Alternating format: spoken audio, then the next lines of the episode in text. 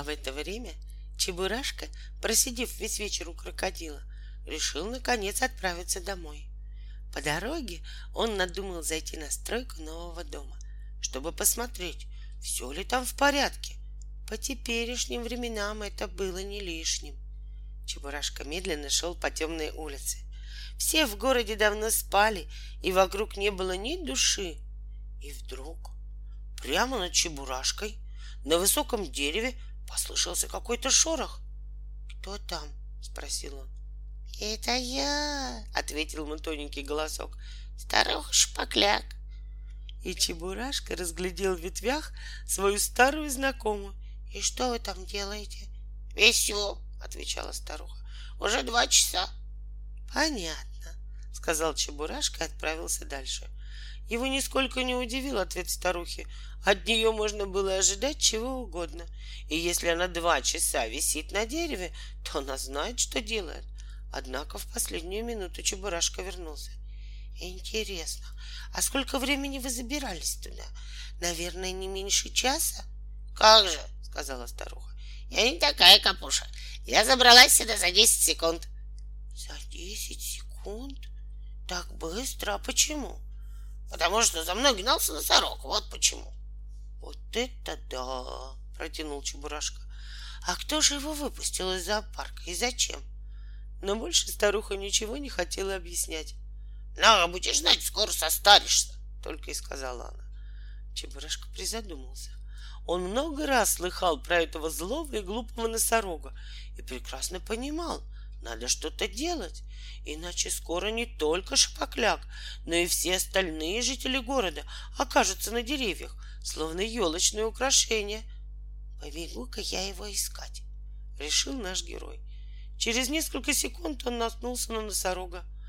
Тот взревел и бросился за храбрецом. Они мчались по улице с бешеной скоростью. Наконец Чебурашка свернул за угол, а носорог пролетел дальше. Теперь уже Чебурашка бежал за носорогом, стараясь не отставать. При удобном случае он собирался позвонить в зоопарк и позвать на помощь служителей. «Интересно, как меня наградят за его задержание?» — размышлял Чебурашка на ходу. Он знал, что имеется 3 медали — за спасение утопающих, за храбрость и за труд. За спасение утопающих сюда явно не подходило. «Наверное, дадут за храбрость», — думал он, преследуя птенчика. «Нет, пожалуй, за храбрость не дадут», — мелькало у него в голове, когда ему снова приходилось удирать от разгневанного носорога. А когда он пробежал по городу целых 15 километров, то окончательно убедился, что будет награжден медалью за труд. Но вот Чебурашка увидел одинокий маленький домик, стоящий в стороне. Он сразу же направился к нему. Носорог не отставал. Они обежали вокруг домика 5 или 6 раз. Теперь стало совсем непонятно, кто же за кем гонится. То ли носорог за Чебурашкой, то ли Чебурашка за носорогом, то ли каждый из них бегает сам по себе. Чтобы разобраться в этой путанице, Чебурашка отскочил в сторону, и пока носорог один носился по кругу, Чебурашка спокойно сидел на лавочке и размышлял. Вдруг ему пришла в голову замечательная мысль. «Эй, приятель!» — закричал носорог. «Давай-ка за мной!» И сам помчался к длинной, постепенно сужающейся улочке. Птенчик бросился за ним. Улочка становилась все более узкой.